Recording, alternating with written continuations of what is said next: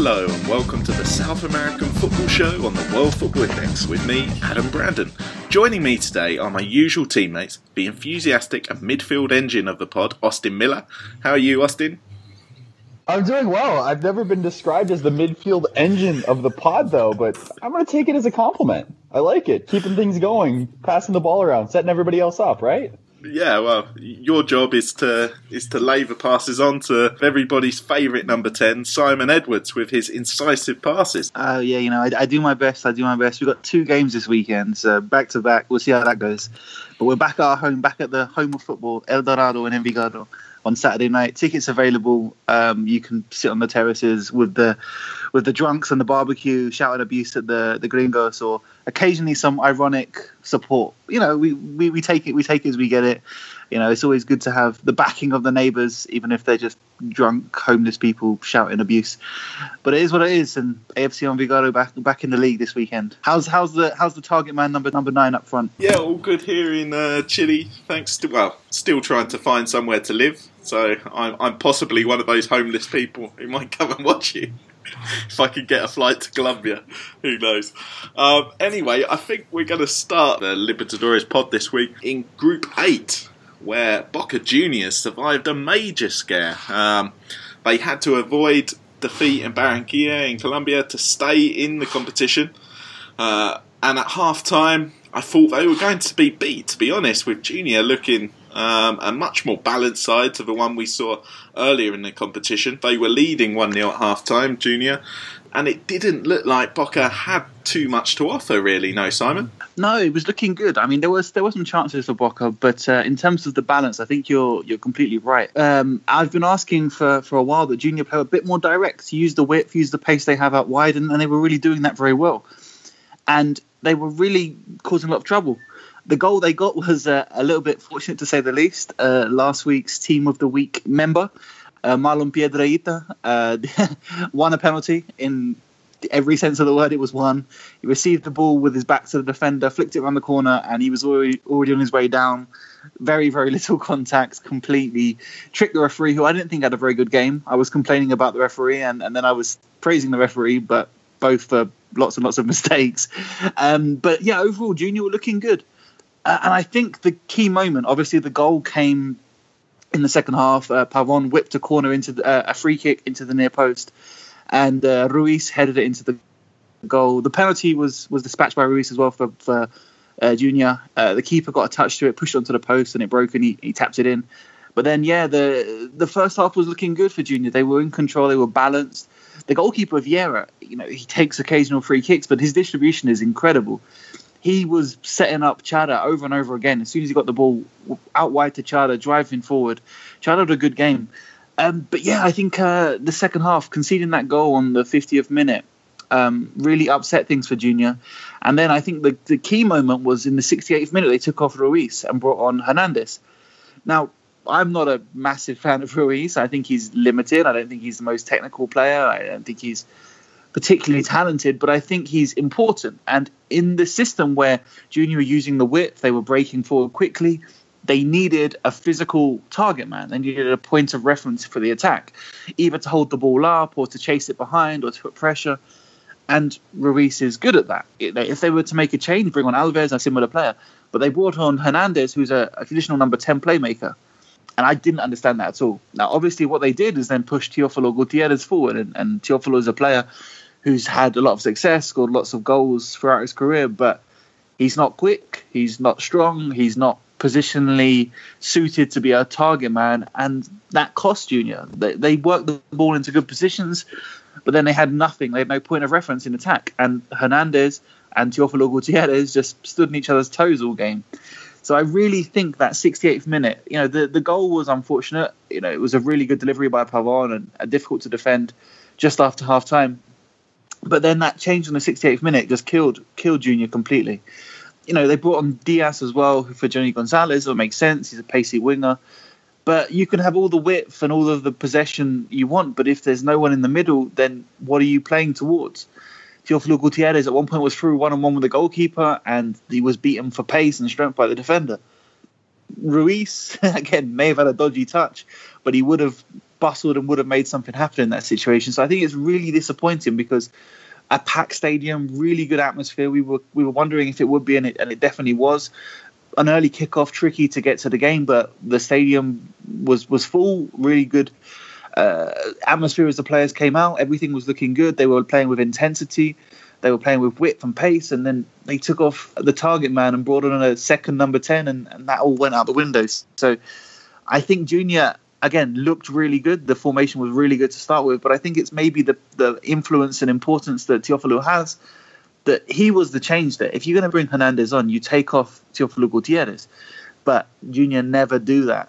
And I think that may be one reason that's cost them in this game because they were in a position to win this, and they ended up being put pegged back and it being end to end and them losing their bite in attack. So disappointing. Um, so yeah, Boca su- survived for now at least, but their destiny isn't really in their hands. It's in the hands of Palmeiras, who play Junior at home on the last match day. Now, if Junior win in Brazil, then then Junior go through, no matter what uh, Boca do in their in their last match against Alianza Lima.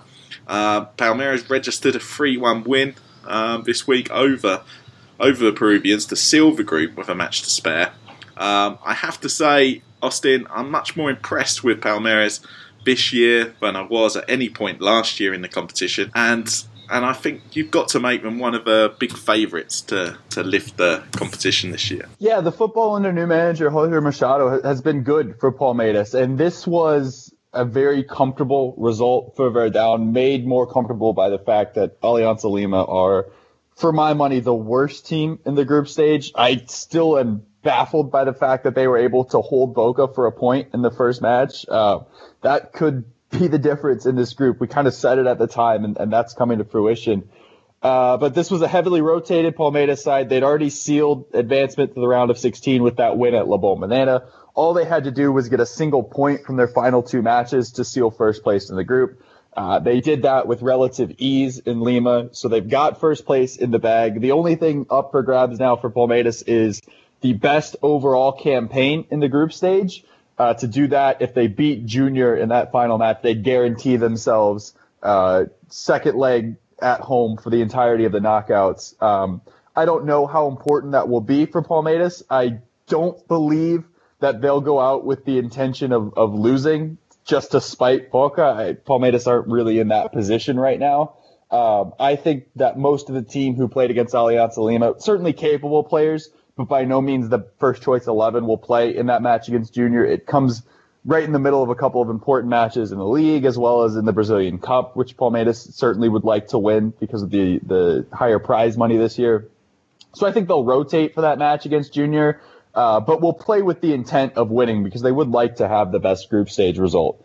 Uh, as for this match in particular, I thought Moises was the best player on the pitch by far. Um, playing as the number 10, he's kind of been searching for game time with Lucas Lima, obviously now with the club. Uh, he's he's sat back a little bit more as more of a defensive midfielder, an attacking minded defensive midfielder, if you will, uh, when he has started. But in this match, he was back to his regular role as a number 10, and he was really good.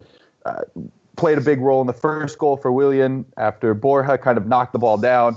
Moises had a great little pass to the side for Willian to finish, and then had a beautiful back heel assist for Johan on the second goal. Johan, a player who hasn't seen a lot of time for Palmeiras, but has, has done well when when he's been given opportunity. Uh, credit to him for sticking around the club. But yeah, this was it was comfortable for Palmeiras. They gave away a penalty in the second half. That's probably a bit harsh. Uh, a penalty was called on Palmeiras in the second half, which gifted Alianza Lima their first goal in the Copa Libertadores this year, just to kind of hammer home how poor they've been.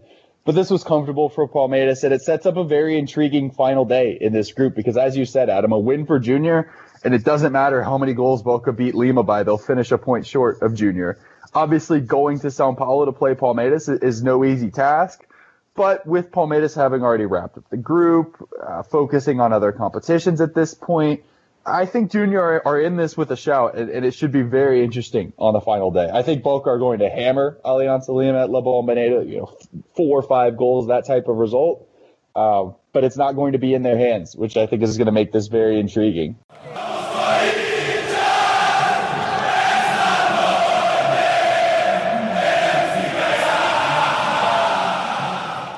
Okay, I'll come straight back to you, Austin, to talk about Group 7, which saw one of the games of the week as Independiente went to Sao Paulo to try and get revenge over Brazilian champions Corinthians and tighten this group right up. And they managed it. Austin, you enjoyed this one, so tell us more. Yeah, I did. I think this was the best match overall that I've watched in the group stage. And maybe outside of the drama in, in the playoff rounds has been this was certainly the most high quality match we've seen in the Libertadores this year. Independiente went to Corinthians and something that has not happened to Corinthians very often under Fabio Carille is they had the match taken to them and then were forced to play from behind. So, so often Corinthians hang around in these nil-nil matches and they sit back and defend and they hit you out on the counter. They find a goal at a time in which it doesn't feel like it was a deserved goal and boom, they have the win. That's how they beat Independiente when these two teams met in Argentina. But they weren't afforded that luxury in this match because two minutes in, Benitez had scored for Independiente. They just bombed forward. Cássio made an initial save. Benitez slammed the rebound in home and are just like that. You know, 90 seconds played, it's 1-0 to Independiente. And this was a result that as you said, Adam, they, they needed to tighten up this group. A point would have kept them in the running, but they would have had a lot more work to do in the final two matches. Uh, but this win for Independiente was absolutely massive, and I really appreciated the way Holan set up his side. He wasn't scared going to the Brazilian champions. He wasn't scared going up against a team that has shown themselves to be incredible defensively.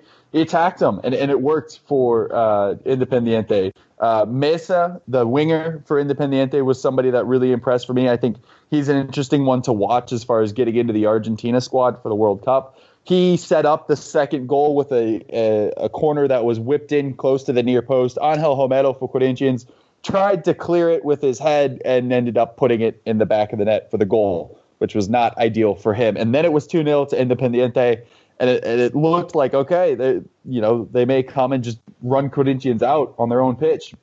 That wasn't the case. Uh, Corinthians hit back pretty quickly after that. Romero certainly atoned for his mistake by a nice little turn in the midfield to set up Jadson to make this 2 1.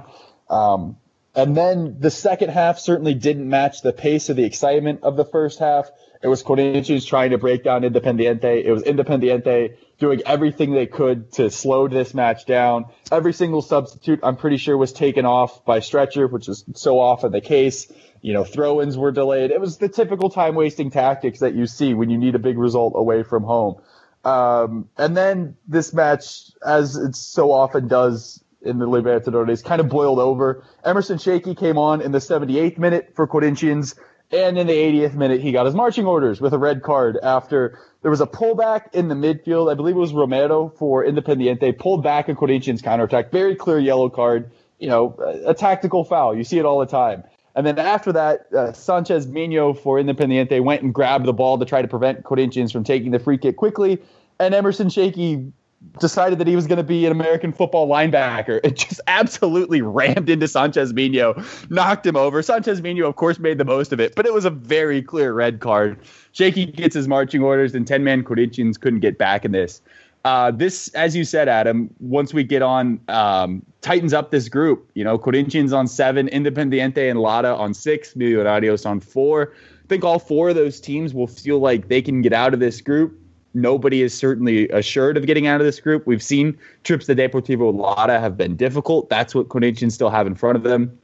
And this is a Corinthians side that I think are starting to kind of run out of the option of playing without a true number nine. It, it hasn't, it worked for a little bit, but there's nobody in the box because they're playing this 4 2 4 where all four on front are midfielders. Uh, they've signed Roger from Internacional after he had gone there for Botafogo. He's more of a stereotypical number nine. I don't think he has the talent that Joe does, but once he's registered for this Libertadores, which would only be if Corinthians make the knockout stage, which I still think they will, I think it's time to probably start trying to play him because this tactic hasn't worked. It works, you know, when you can get in front in a match or when you can hold a match at nil nil and then hit out but Corinthians were just kind of incapable of playing from behind because they didn't have any options to go to. They kept trying to string together passes in the midfield, and in Independiente were playing uh, what was kind of like this three-four-three formation, but in essence had you know kind of five at the back. There was just no room for Corinthians to operate. So I, am interested to see how Coelho's tactics evolve. This was a huge, huge result for Independiente, and I think it sets up Group Seven as maybe the most exciting group heading into the final two matches. And Simon, what what does this mean for Millonarios in this in this group then? Well, their next game is at home against Independiente in a couple of weeks' time. Um, that's going to be massive now. Um, I think Lara have massively exceeded our expectations and are bang in the mix, but you would think as these games become increasingly important, we would expect the the bigger teams uh, to maybe see out the games against Lara. Obviously, going away has been tricky, but I think Millonarios' next game at home against Independiente is going to be key. At the moment, Corinthians on seven, Independiente and Lara on six, and then Millonarios on four. If they can win against Independiente and, and Lara, Lara will probably, you would expect, lose against Corinthians. We'll have to see. Away in Venezuela, they might put an upset. That will put Millonarios back into second place for the final game, which I think will be a big boost in terms of their chances, in terms of the momentum. Their goal difference as well is is better than the other two teams above them. So that's going to be a massive game. Um, they just need to make sure they get that home win. I'm not sure they will. We'll see. We've seen some different faces of Millonarios. They're a bit, they're consistent, they're solid.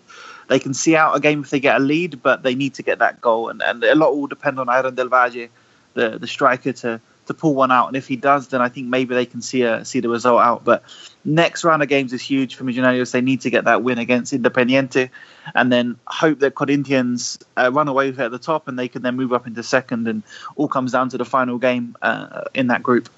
I've been really impressed with Independiente. I know the, the results maybe haven't looked that great. Two wins, two losses. They lost at home to Corinthians. They lost away to Lara.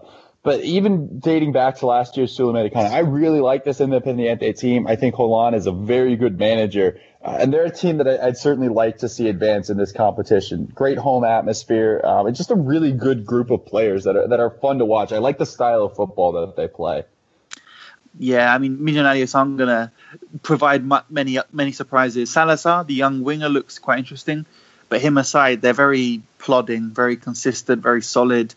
Um, yeah, so perhaps for the neutral, maybe maybe the end of Millonarios might be might be welcome. They're a decent team. There's some good quality throughout, but nothing particularly exciting you know, it's going to be one nils, two ones, close games throughout, and uh, so far they're falling a little bit short. And again, final game away to Corinthians, even if they get the result in Independiente, it's going to be very difficult to get that result away in Brazil for the for the final round.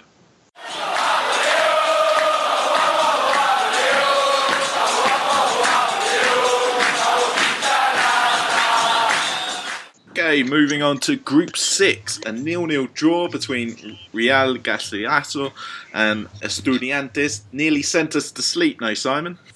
yeah, it was awful. um, in terms of the game, both sides were pretty poor. The stadium was pretty empty. Um, I, I would say the Peruvians deserve some credit simply because. Stop, stop. You're just trying to talk yourself into this. You're just trying to talk yourself no, no, this. listen. I, this was I bad. finished. It's two, it's like a... two, two of you guys watched this match, and in pre prepping for the pod, you both said, Wait, we watched that match? That's how bad this one was. This isn't a proper compliment. I said they deserve credit because they're so terrible and they still got a 0 0 draw. So, you know, th- that's the positive. And they had a few chances. Um, but yeah, overall, this was this was awful. The stadium was empty, the atmosphere was pretty dead. Um, I would say Juan Otero, the Colombian, uh, the forward, was, was the one bright spark for Estudiantes very pacey, very direct. At times ran 30, 40 yards with the ball and made some stuff happen. But that aside, you know, Real Garcilaso had a few chances at the start of the second half. But uh, yeah, these are two sides which the competition aren't going to miss a lot if they both go out. And at the moment, it looks like they might be. Um, both on five points, Nacional on eight, Santos on nine. Still things to play for in the final game, of course. Nacional are going to have to get a result. Uh, yeah, based upon this result, I, I don't think the competition will be any poorer if both of these teams were eliminated. It was pretty poor overall. Yeah, for me, Estudiantes have been really disappointing. Yeah, this is a group really they, they, they should have been confident of, of getting out of, and and now it's left for them to well, they need to beat Nacional by two goals in their final game to, to progress, and and we and we were discussing um, earlier in the week. I think that is very doable, mainly to be honest, and I think that mainly because I feel that they've got to show up at some point in this competition. Because for me, so far, they've kind of plodded through the group without really doing much at all. Um, but yeah, just a just a just a two uh, win by two goals We'll we'll see them through to the knockout stage. Um, obviously, that won't be easy against um, Nacional, and Nacional beat Santos one 0 and they head into the final round of matches, knowing that you know if they avoid a defeat by two goals against the Estudiantes in Argentina, then they will go through to the knockout stages. No, Austin. Yeah, and if there's one thing we know about Nacional, it's that avoiding defeat is something they're very, very good at. Uh, this was a pretty typical Nacional match. This one against Santos. Uh, Santos, they're going to get out of this group. They've already sealed their spot getting out of this group. They're probably going to win this group, given they've got a home match against a Real Garcilaso side that has certainly overachieved in getting five points. But they've yet to really impress you with any of their performances. Um, so I'm intrigued to see what they do in the knockout stage of this competition. Uh, credit to them for getting out of this group, but it, as we've kind of alluded to, it's not like this group was was full of heavy hitters. In this match, you know, Nacional kind of controlled the ball a lot. Um, maybe not exactly what you would expect from them, um, but it was good football for the goal. Uh, Barcia finishing it off after some good passing movement. Um, good play on the left from, I believe it was Espino, who was pretty impressive for Nacional in this match. Um, so credit to them for getting this result at home. You know, they'd have to win a game at some point in this competition, and, and now they've won two in a row and are looking pretty good to get out of this group. As you said, I think Estudiantes can beat Nacional by multiple goals, uh, but Nacional also don't seem, I don't know. I feel like Nacional can, can get that result. Um, Santos left a lot to be asking for in this match. They they knew at the start of the match that they had already advanced. Um, I don't know. I always am left expecting more from Santos, to be honest. It's actually an interesting moment in this match when the official Wilmar Roldan of Colombia, um, who will be headed to the World Cup in Russia, actually gave a second yellow card to Leo Cittadini, a Santos player in the midfield, but then didn't uh, send him off. He gave the yellow card like right towards the end of the match, so it didn't really have an effect on the match itself. But yeah, he gave a yellow card, not realizing that it was the second for Leo Cittadini, and then had to go to the Santos dressing room after the match to confirm that yes, I gave a yellow card. Yes, he should have been sent off, and yes, he's suspended for the next match. Um, I don't know what to make of that. Just I guess that it's the Copa Libertadores being the Copa Libertadores. So good result for Nacional. They're in good shape to get out of this group, I think. Yeah, I mean, not ideal from the Colombians, but in this game in general, I think Santos tactically got it very wrong. Um, the the wingers Rodrygo and Copete were so high and so wide uh, that it was really, and they weren't contributing to the attack. It's not like they were backing up Gabriel Barbosa. They they were clinging to the touchline on the corner of the halfway line the whole game, and they touched it three or four times in the entire time he was on the pitch. So I think they really allowed Nacional to control the midfield, which I think was key.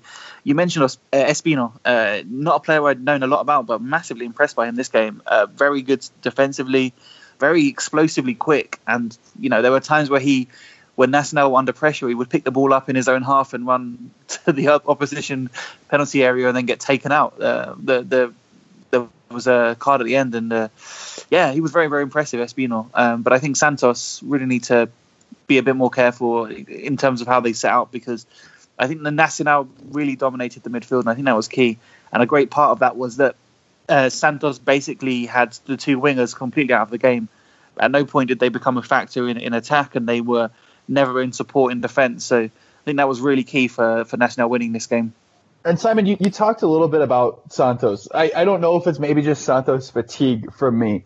But is it hard for you to kind of see this team going far in the competition? They feel very limited. Like they've done enough to get out of this group, but they have not inspired me that this is a side that could go far.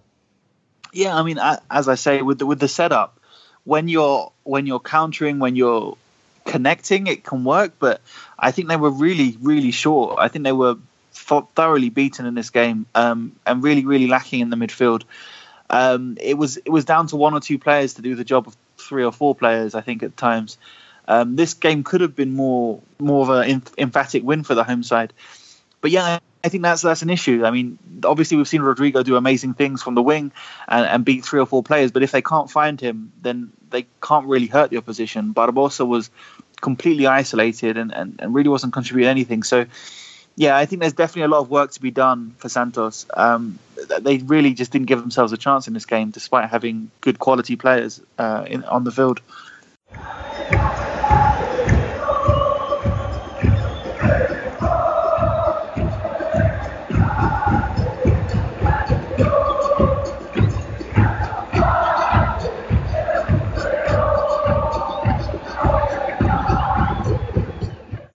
Okay, moving on to Group 5, and we'll start with Cruzeiro's crushing 4 0 win away to Vasco. That's 11 in two matches for for the Brazilian side that, that had looked so disjointed in attack at home to Vasco and away to Lu not so long ago. But, you know, now they're all but through and have a decent shot at winning the group as well with this big positive goal difference in their favour. Yeah, this is a Cruzeiro that I picked to win the Copa Libertadores. I was not feeling very good about that after watching them play a pair of drab goalless draws against Vasco and Lau and, and look good away to Racing but not come away with anything. And then, man, they exploded for, as you said, Adam, 11 in the last two matches, seven against Lau, and now four against the Vasco side that needed a win to stay in the competition. Cruzeiro just hammered them from the start. Leo stabbing home a set piece. Thiago Neves, who has been brilliant over the last two, again scoring. I think Sassá saw our team of the week last week uh, when he had a brace against Lau and didn't make the team of the week. Said, all right, chaps, need to just go do it again. And so he did it again, scoring another brace in this one uh, to finish off that result. Just a really impressive performance from Cruzeiro.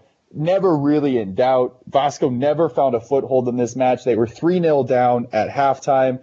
Um, they brought on Duvier Riascos 28 minutes in to try to give them some fight in the attack. That didn't happen.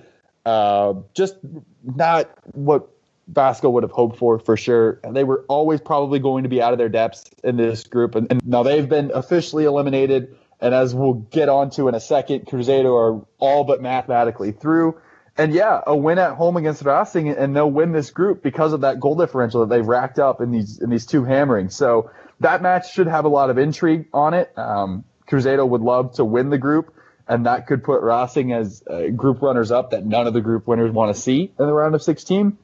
So a lot still to come in this group, but this was a per- impressive performance from Cruzeiro and the type of performance that I certainly thought they were capable of when I picked them to win this competition. And I'm feeling a lot better about that after these last two matches. I'll tell you that much. And Adam, the reason that Cruzeiro find themselves all but mathematically through in this group was a tightly contested match between Racing and Lau.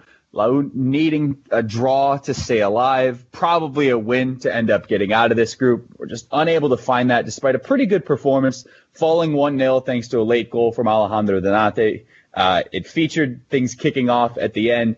Tough result for Lau, but I didn't think they were all that bad in this match. Did you? No, no, I was, I was actually quite impressed with them. Um, you know, and I, it's kind of frustrating, really, because I said on the pod last month when when Lou didn't push enough for a winner at home against ten men, Racing, um, in, in that in that home match here in Santiago, that I could well live to regret it, and, and so it has proved. Um, I thought Lou actually played pretty well last night, like you say, um, especially in the first half where they looked to be winning the tactical battle and and also out battling their opponents.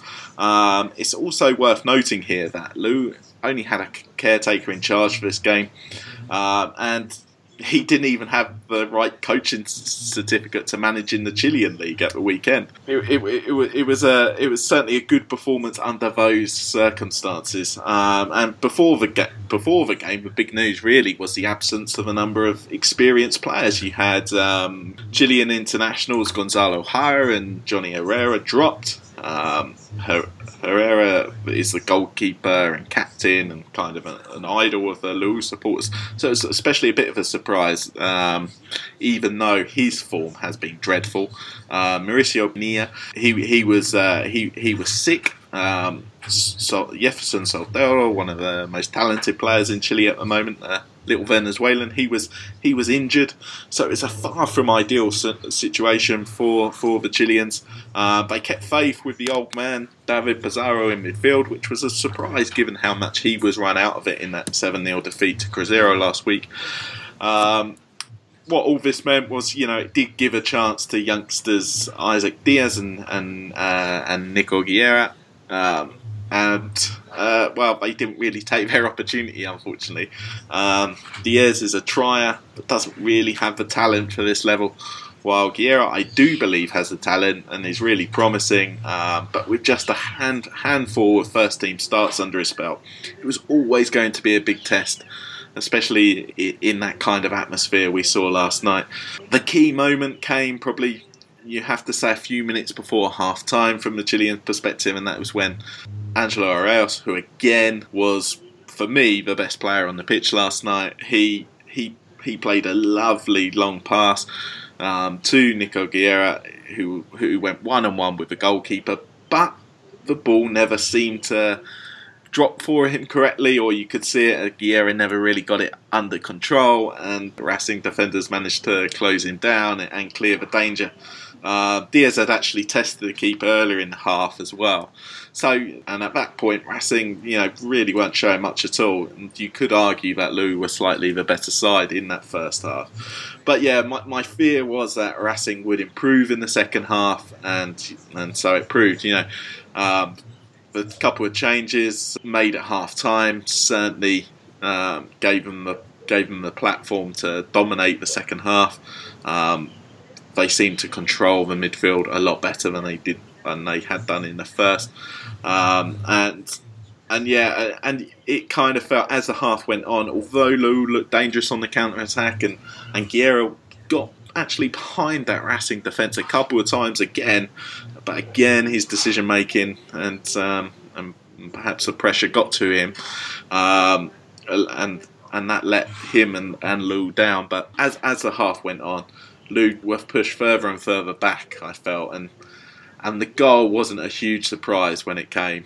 Um, it was a it was a fine strike from from Donatti, and um, and it, it's one of those games. You know, if if Lou win it one 0 then you know, a lot of people would say, "Oh, they deserve it because it was a it was a good sort of tactical um, performance, and, uh, and, and especially in that atmosphere where if it's a draw, you would say, okay, neither side had done enough to win it." Uh, and if and Racing win it one 0 you have to say, oh, they probably deserve it because they went for it more in in in that second. Um, so I, I, have enjoyed immensely the two games between these two sides in in the group. I thought they've been two of the better games I've watched um, in the Libertadores this year.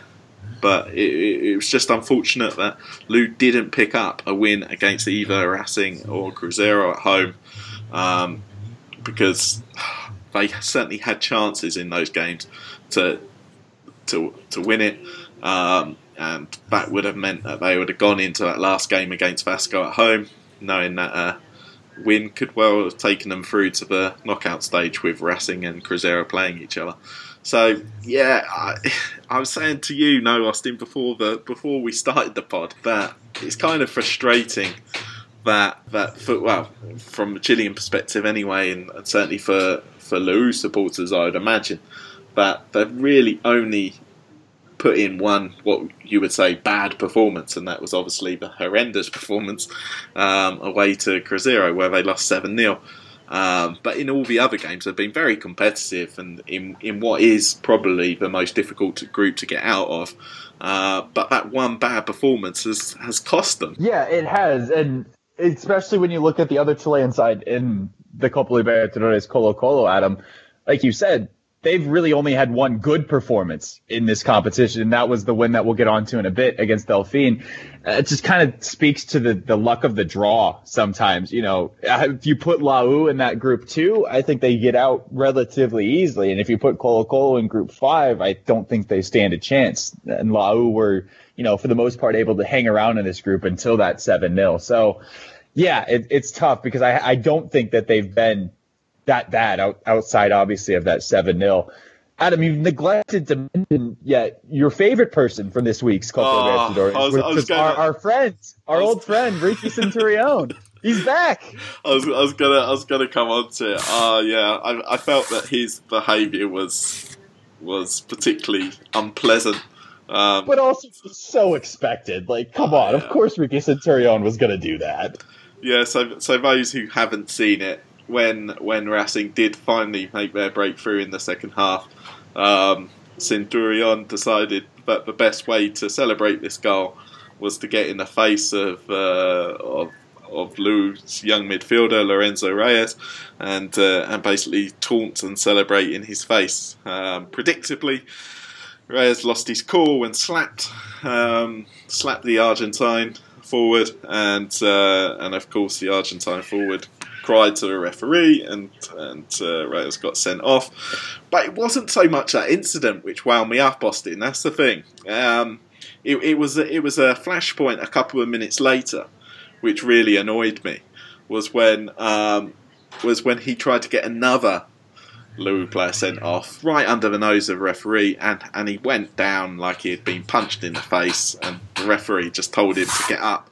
But it annoyed me that the referee didn't didn't do anything about it. You know, you know that's blatant cheating, right under the nose of the referee, trying to get a fellow professional sent off, and uh, and and he, and he, and he got away with it. Um, so yeah, I, I think he was lucky to stay on the pitch. I think a few seconds after that, the um, Racing manager Eduardo Coudet actually took him off, which uh, before he before he got sent off, even though it was at injury time by that point, I think.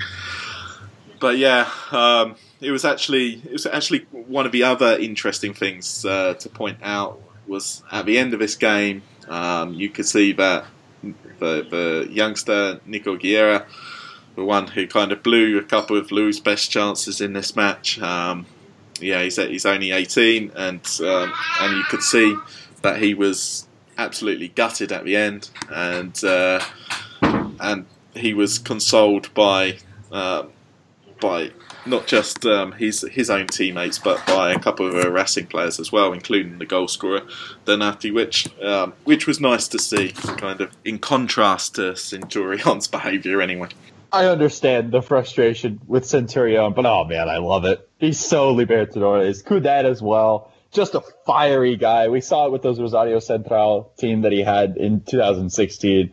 I think it's great for the competition to have two guys like that involved. Obviously, that happens until you come up against them and they're facing a team that you have, have an interest in, and then it just gets really obnoxious. But they're fun for the competition, and this Racing side is fun. So uh, good on them for uh, adding a little flavor. oh yeah, definitely. I, I, agree with you there, and it certainly gives us something else to talk about on the pod. So, so thanks for that, Ricardo.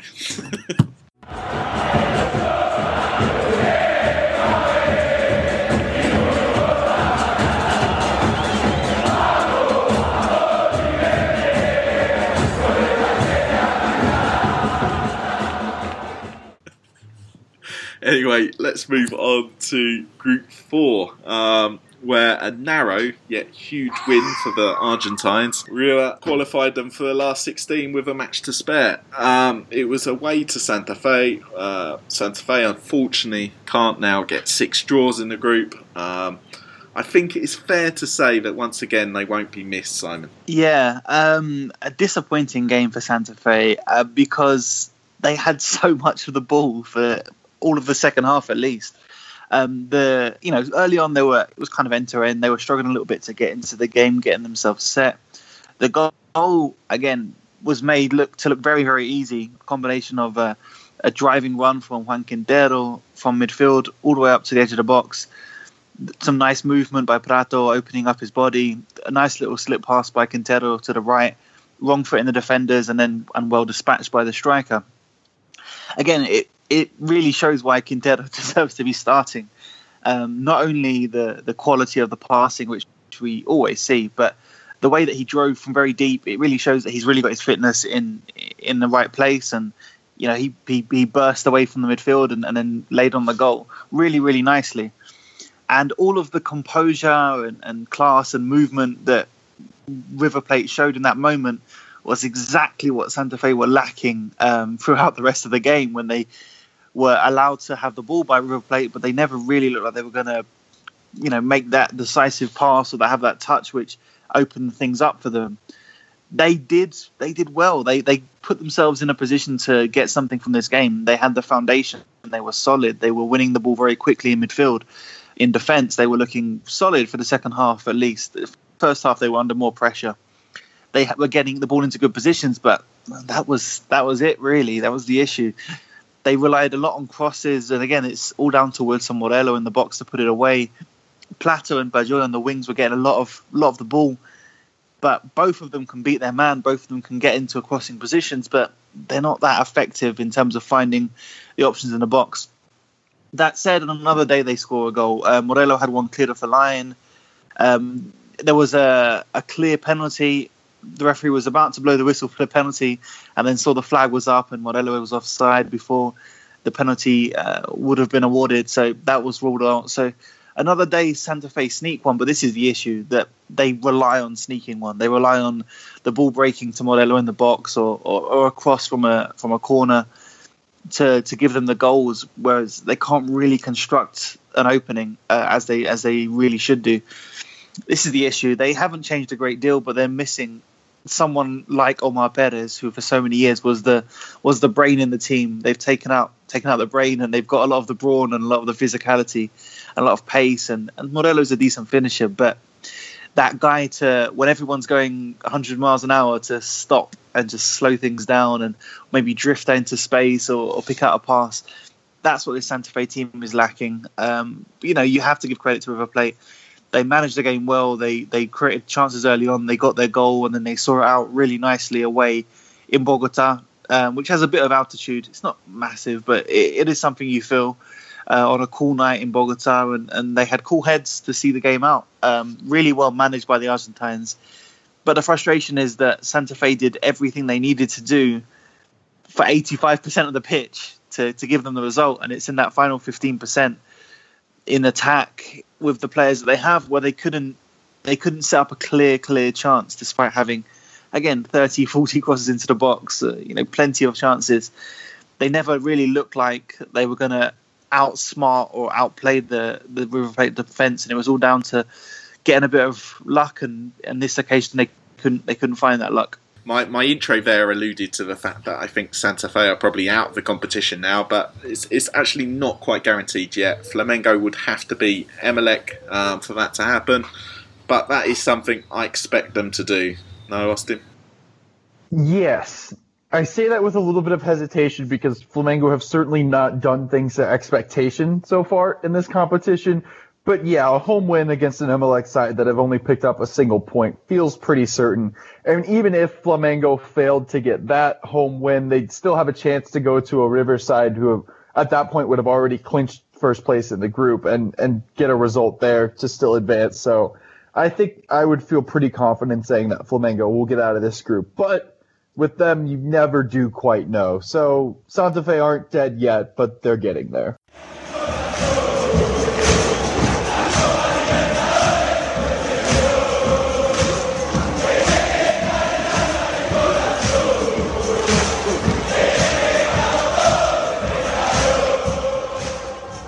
Okay, let's move on to Group 3, where a 1 0 win for Atletico Tucumán at home to Peñarol means a point away to already qualified Libertad will secure their passage to the last 16 and see the Uruguayan champion somewhat surprisingly knocked out early again in the Libertadores. Yeah, no, it was a very, very physical encounter, um, as you may expect from some Uruguayan visitors and a tricky away tie.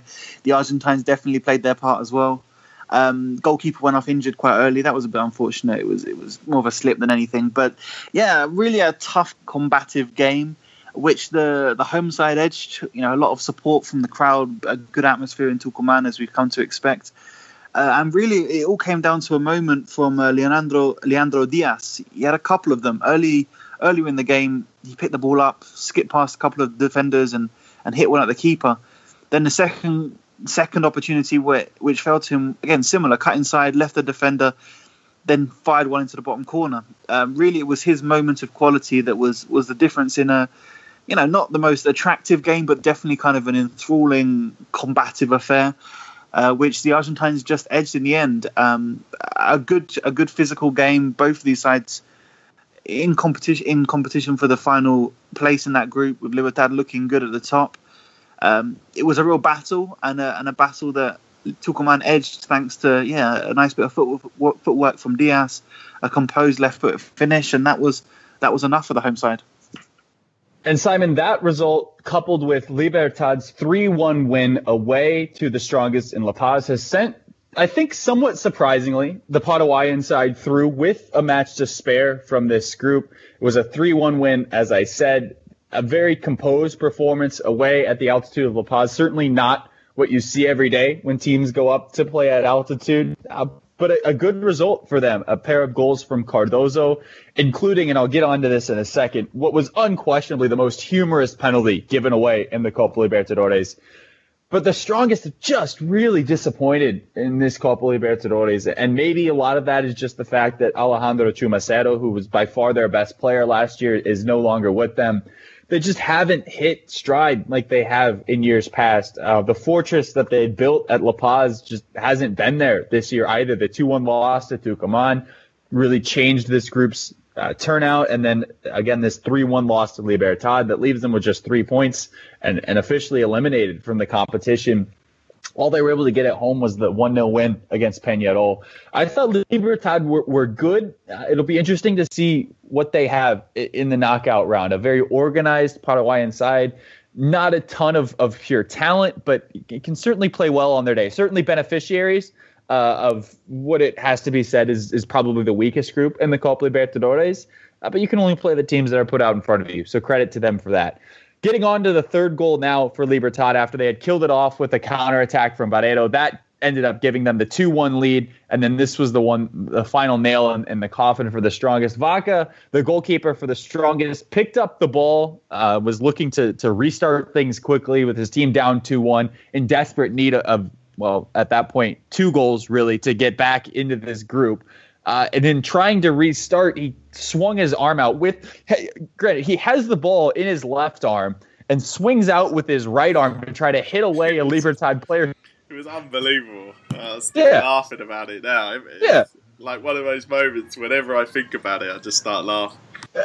Is literally holding the ball, so he has possession of the ball in his arms and swings out at a Libertad player trying to swat him away to restart the attack and the Brazilian official gives a penalty on Vaca for contacting the Libertad player in the box. He, it was a foul and it was in the box, so it has to be a penalty. Just an absurd, absurd penalty. I've never seen anything like it, and I doubt I ever will. Adam, you and I immediately just went into our, our, group chat and just said, What on earth was that? What happened there? Yeah, it was one of the most incredible penalty decisions I think I've ever seen. Incredible. Um, anyway, um, back to the strongest. Now, I think really the only thing left to say here is no Chumacero, no party. Yeah, yeah, absolutely. It's it's but they've been disappointing to watch. Pablo Escobar just hasn't been able to do maybe what we we thought he'd be able to do. So uh, it's tough. Uh, the La Paz hasn't been the fortress that it has been, as, as I said previously. But credit to Libertad for getting out of this group with a match to spare. It'll be interesting to see how they approach that final match with Tucumán, knowing that a point gives them first place in the group. A win could actually put them in the running for, for the best campaign during the group stage. So, so that'll be interesting. And Tucumán, as we alluded to earlier, just needs a point from this last match. So I think you could see a situation where the final 15, 20 minutes of this match between Tucumán and, and Libertad down the stretch uh, features a lot of passing in the midfield and not a lot of attacking. If, if the score is level, that would be a result that would probably benefit both sides. So Peñarol are left to, to beat the strongest at home and, and hope that Libertad gives them some help. But I think you could see a, a pretty drab draw between Libertad and Tucumán to close out this group.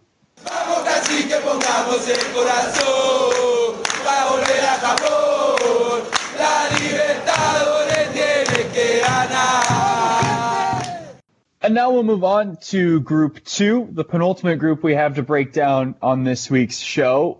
And it was a positive result for a Chilean side. After their embarrassing defeat at home to Delfin, Colo Colo returned to the favor with a 2-1 win against the Ecuadorians in Manta. Adam, it got a little sketchy at the end of this match. It, it, appeared as though Delfin may get something out of it at the end, but a positive result for Colo Colo. And you have to feel pretty good about their chances to get out of Group Two. Yeah, I think I think they've left themselves in in not too bad of a position now to get out the group. Um, floodlight failure saw this game kick off around what one hour later than scheduled. I think it was by the time it did finally get underway. Um, Colo Colo actually filed an official complaint accusing the Ecuadorians of doing it on purpose, basically.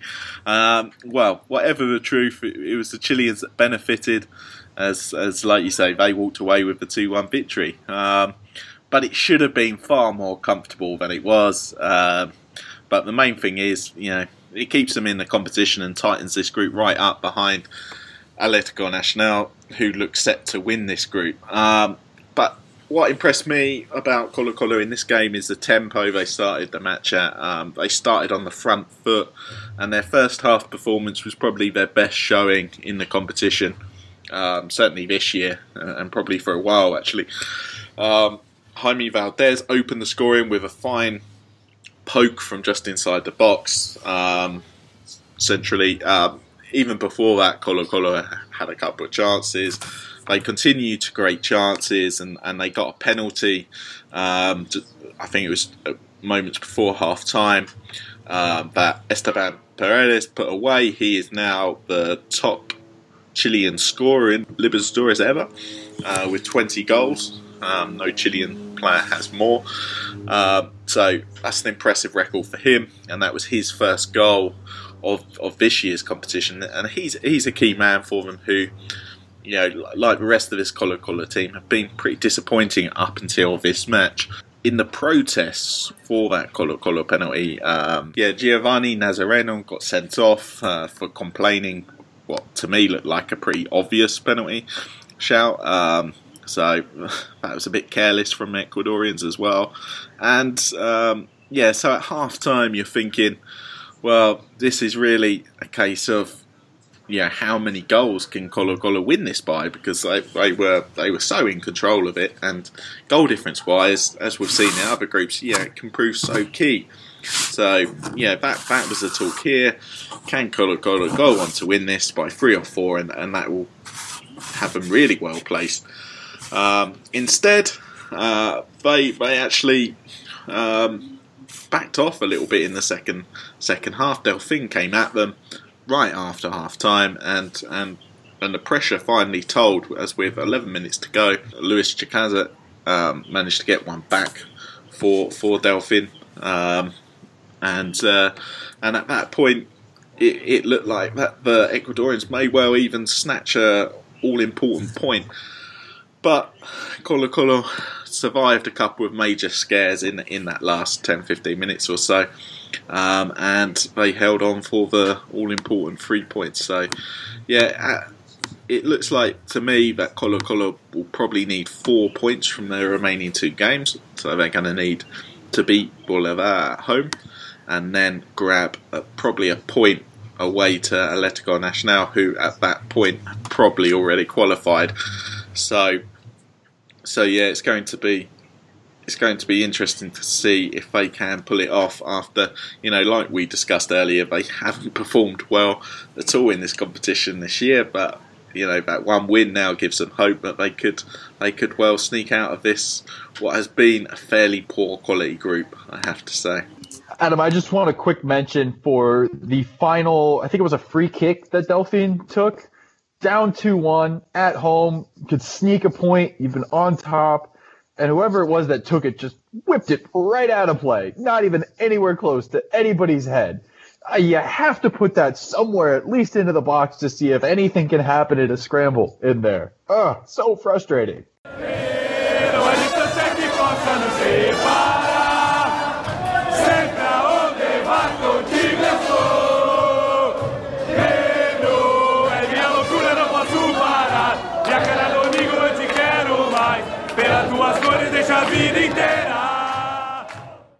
Let's move on to Group 1. Um, the final group we have to cover this week, as we finally saw the 2017 Copa Libertadores turn in what I would call a champion worthy performance as they beat Cerro Porteño 5 0 in Porto Alegre. Austin, I imagine you watched this one, so tell me more about it. Yeah, this was the Gremio that we saw last year, and I think it's it's forgivable that they'd started this competition a little slow. Winning the Libertadores, especially in this new year-long format, just takes a lot out of a side. You know, it's a very emotional end of the year, and then before you know it, you're you're starting right back up with, with barely any break in between. Uh, we made this point a few times, but they were certainly fortunate in the group that they, they were drawn into. This was really the first time that they, they kind of had to come up with a result to, to make their path in this group easy. And as you said, they did so with, with ease. Uh, a 5-0 win against Cerro Porteño, who had done well in this group and, and with a point in this match would have been in pretty good shape to maybe even win this group. But it was early and it was often for Gremio. Everton and Ramiro both within three minutes of each other, uh, right around the half hour mark to, to make it 2 0. And then they just added a couple more in the second half. Jael getting in on the act, Cicero, uh, Everton, and, and, before you know it, it was 5 0 to the side from Porto Alegre. They now are top group one with two matches to play. They will go to Monagas and they will host Defensor Sporting. That Cerro Porteño Defensor Sporting match looks like it's probably going to be the one that will end up deciding who gets out of this group in second place. A win for Defensor Sporting, and, and they'll head to the final match day, you know, with a chance maybe. But I still think Cerro Porteño are, are in pretty good shape to get out of this group in, in, the second position. Defensor Sporting really let it slip when when they lost to Monagas away. I think that was probably their chance to to feel good about getting out of the group. Arthur for Gremio, I think for the first time really this year, had a really standout performance for them. His pass accuracy in this match, I don't have the exact number in front of me, but was just absolutely absurd. Uh, pinging passes all around the midfield, setting up goals. Played really, really well. Probably somebody who you'll see in, in this week's Copa Libertadores Team of the Week from the World Football Index. So yeah, composed from Gremio, the type of performance you probably expected to see from them in this match. Um, and credit to them, you know they're now in a position where they can probably coast for two more matches and and not really play well and, and still get out of this group with relative ease. So they've taken advantage of, of a beneficial draw and, and they'll be right in the running when this Copa Libertadores comes down to it and as they try to defend their title. Okay, so that closes out the show for this week. Next week we'll finally be doing another question and answer session. Um, taking advantage of the break in the Libertadores, which is coming up. Um, so, if you have any questions, especially about the five South American sides heading to Russia 2018, then then please send them our way. We'll also hopefully be covering the Copa America Femenina, which recently happened here in Chile. Um, so, if you have any questions about women's football in in South America, that would also be appreciated. Um, another thing to note is, as as you heard last week, and, and also on this week's show, we're also including some cr- crowd audio from various sets of fans across the continent. If you have any sound files that you would like to hear as part of our podcast, then please send them to me. Get in touch via Twitter at AdamBrandon84. Give me a DM and I'll get back to you. Um, so that's everything from my side. Um, I'm also also doing a countdown um, still to Russia 2018 with those with those 90 goals in 90 days, corresponding to the minute they have scored in. Um, so, Austin, I'll come to you to see if you have anything to plug from your end. Yeah, I'm on Twitter at Austin underscore James 906. Plenty of action on there from the Brazilian League as well as upcoming Copa Libertadores fixtures. Um, getting excited to get our World Cup coverage here at the World Football Index underway. Brazil are set to announce their squad on May 14th, so that'll kind of be the first domino to fall. As well, there should be a couple of scouting spotlight pods that should come out soon. Uh, a couple on a couple Colombian players, and then Tom and I are set to record a few on a couple of players that you could expect to see at this World Cup that could impress. So yeah, be sure to follow me on Twitter for all the latest, and be sure to follow us at the World Football Index on Twitter as well for all the latest from us too. And Simon, yeah, on Twitter at Simon Edwards SAF. Uh, I was involved in some of those uh, spotlights, so you can check those out. One of my favourite players is one of them, so maybe you can guess who it is once they go out. Uh, and yeah, just follow Colombian the Colombian League's coming to an end this weekend, so I've lost a lot of enthusiasm since Envigado managed to get eliminated by Millonarios on Wednesday. But still, I will do some coverage on that over the weekend, which is always very exciting because there's always four or five teams playing consecutively, all in competition for the final spot in the playoffs, and then we get down to to the business end of things with the knockout stage. So some coverage on that coming up. I can hear the disappointment in your voice. Yeah. Okay, well, it's just left for me to say a big thank you to Simon Austin for joining me once again to discuss all, all the exciting Libertadores action. And also huge thanks to our listeners and goodbye.